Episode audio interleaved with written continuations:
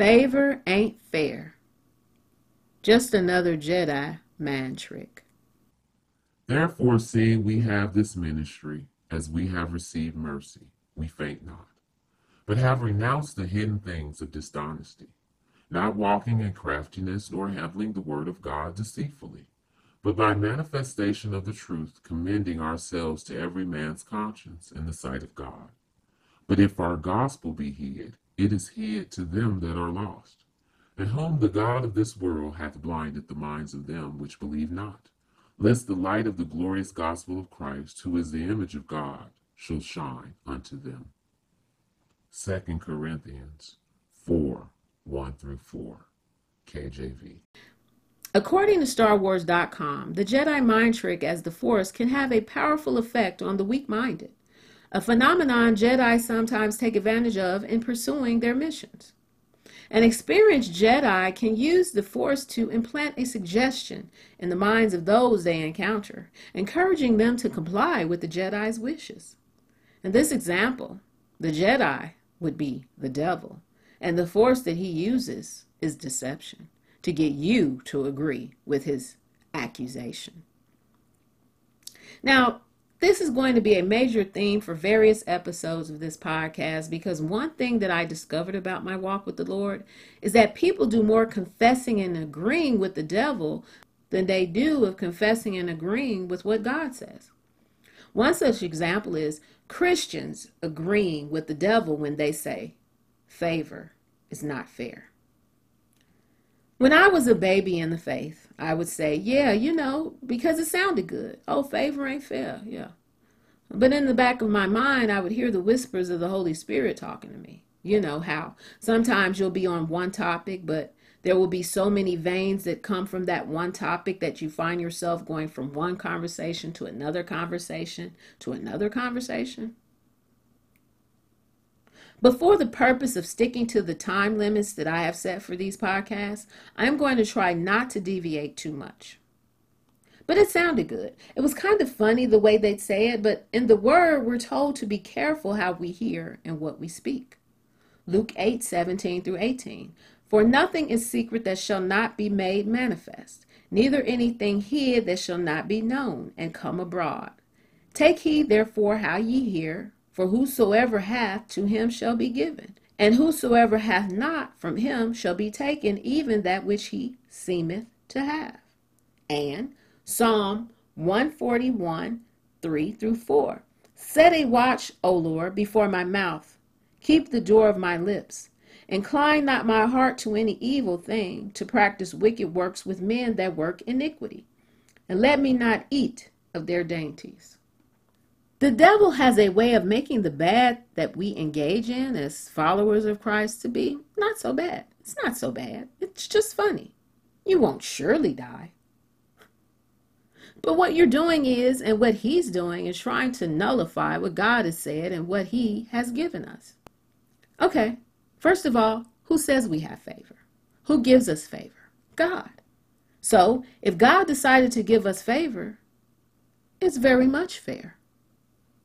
John 15, 15 through 16. Henceforth I call you not servants, for the servant knoweth not what his Lord doeth. But I have called you friends, for all things that I have heard of my Father I have made known unto you. Ye have not chosen me, but I have chosen you, and ordained you, that ye should go and bring forth fruit, and that your fruit should remain, that whatsoever ye shall ask of the Father in my name, he may give it you. Another reason why it's fair is because let's think about what we go through as children of God that many are not willing to endure. We go through the same things Christ went through rejection, isolation, betrayal, jealousy, hatred, ridicule, which is all a part of that carrying your own cross thing. Matthew 16, 24.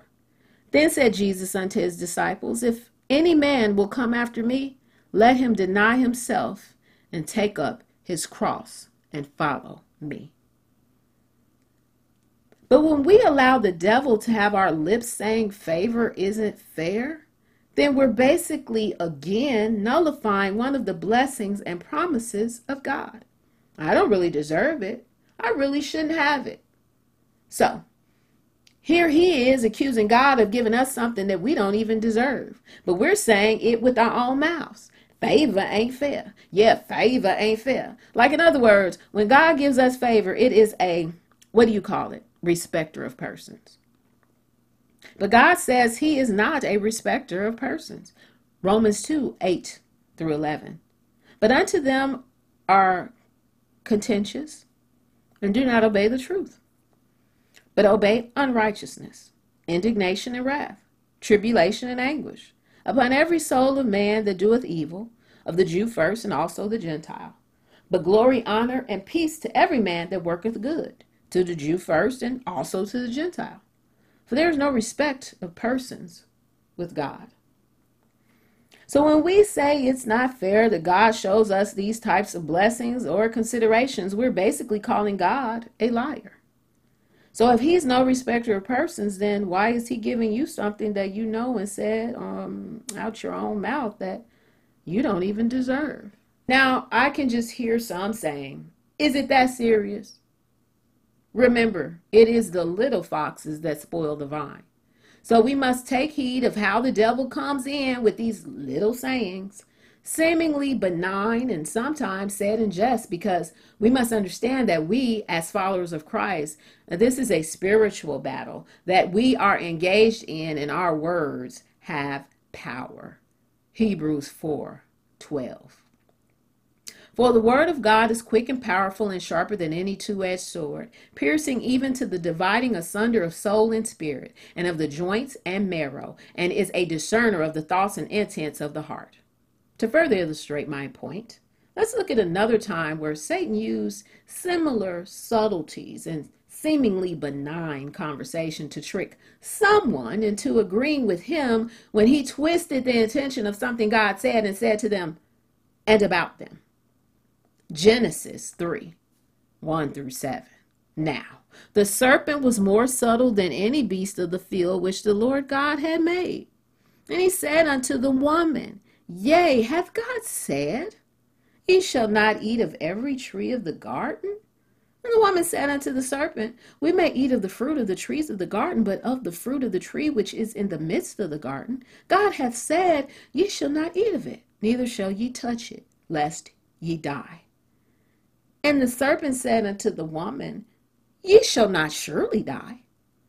For God doth know that in the day ye eat thereof, then your eyes shall be open, and ye shall be as gods, knowing good and evil. And when the woman saw that the tree was good for food, and that it was pleasant to the eyes, and a tree to be desired to make one wise, she took of the fruit thereof, and did eat, and gave also unto her husband with her, and he did eat. And the eyes of them both were opened, and they knew that they were naked. And they sewed fig leaves together and made themselves aprons. Now, let's go to Matthew and read where Jesus was accosted with accusations concerning what they considered unfair favor toward his disciples. Matthew 9 14 through 15. Then came to him the disciples of John, saying, Why do we and the Pharisees fast oft? But thy disciples fast not.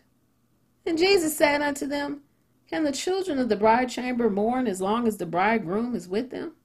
But the days will come when the bridegroom shall be taken from them, and then shall they fast.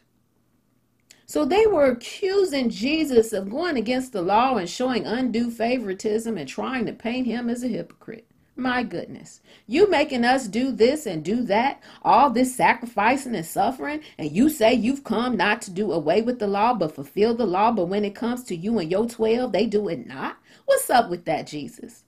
But Jesus was making it plain. Those that roll with Jesus get the benefits that come with it, and one of those is favor. Favor. I tell you. The devil has a problem when he sees the light of God's favor on you, and he wants to destroy that. So if he can't do it himself, he has you do it. By speaking even, you don't believe you deserve it. This mind trick is to get you to feel shame about, despise it, and eventually you'll leave it, just like Jacob got Esau to do.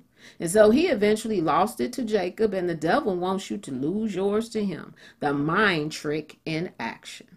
Oh my goodness. But because you came here to sup with Jesus, soon you won't be weak minded anymore. And eventually, Satan's games will be of none effect on you, like sunshine on blade. also, we have to understand favor is a gift because honestly, we could never earn anything God gives to us. Even at our best, our righteousness is as filthy rags. Isaiah 64 and 6. But we are all as an unclean thing, and all our righteousness are as filthy rags. And we all do fade as a leaf, and our iniquities, like the wind, have taken us away.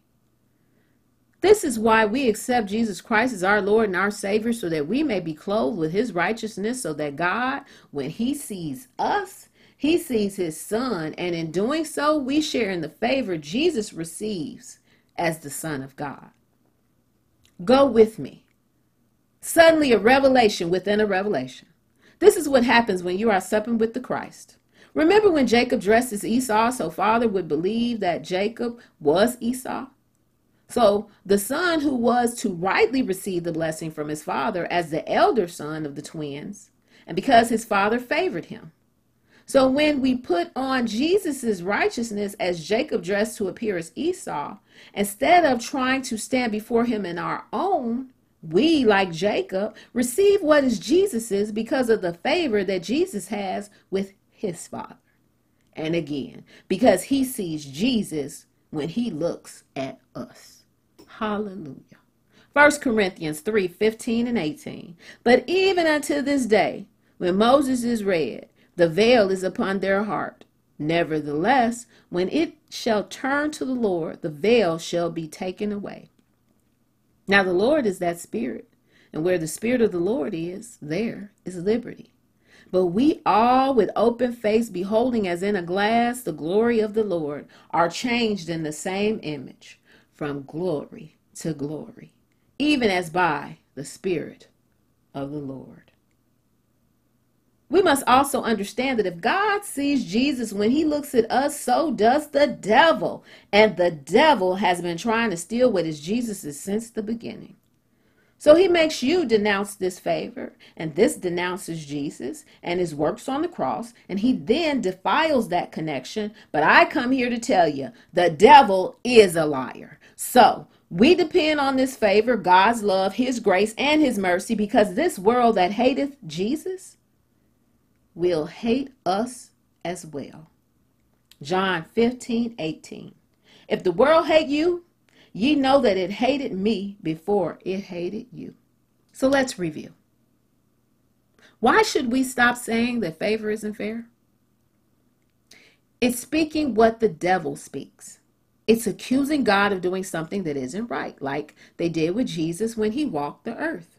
And as a child of God, the things that we're asked to do and the things that we have to suffer, the choices that we have to make that non children of God don't make, such as submitting to God's will, being pruned, submitting to isolation, your family, friends, walking away, walking alone, walking by faith and not by sight, is because they don't believe God. They have no respect for God, they have no relationship with God, and they're not of the light and walk in darkness. Why then shall we eat of the same that they eat of? I pray ye be not deceived.